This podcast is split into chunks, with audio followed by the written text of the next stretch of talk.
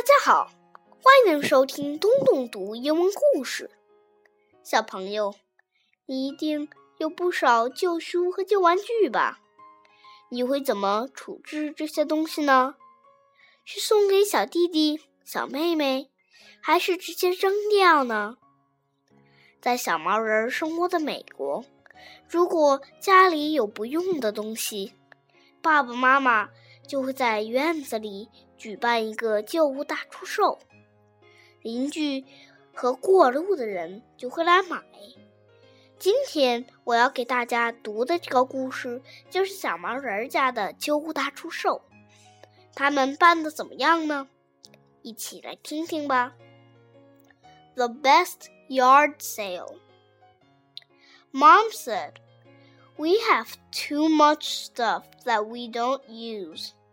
It is time for a yard sale. We can find lots of stuff to sell. We went to the garage. It was full. I said, Let's look in the basement. There is a lot of stuff down there to sell. Then Dad and I looked in the attic. Something made a spooky noise. I was brave though because it was just our kitty. Hello, kitty, I said.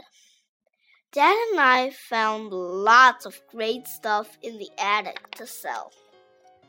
Little sister only had one old doll for the yard sale. You'll never make any money that way, I said. I cleaned out my whole closet. I found so many things to sell.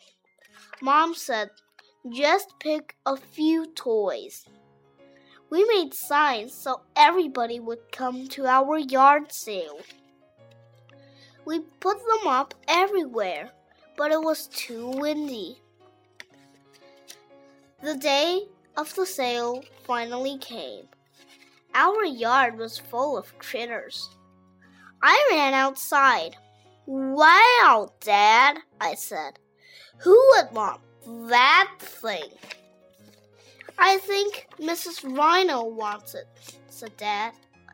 I sold a bunch of broken toys for three dollars. Little sister sold her old doll for ten dollars. We almost sold my favorite bear by accident. I saved him Everyone stood in line to buy Mom's chocolate chip cookies. My sister and I got to eat them for free. We have the best yard sale. Mom made the most money.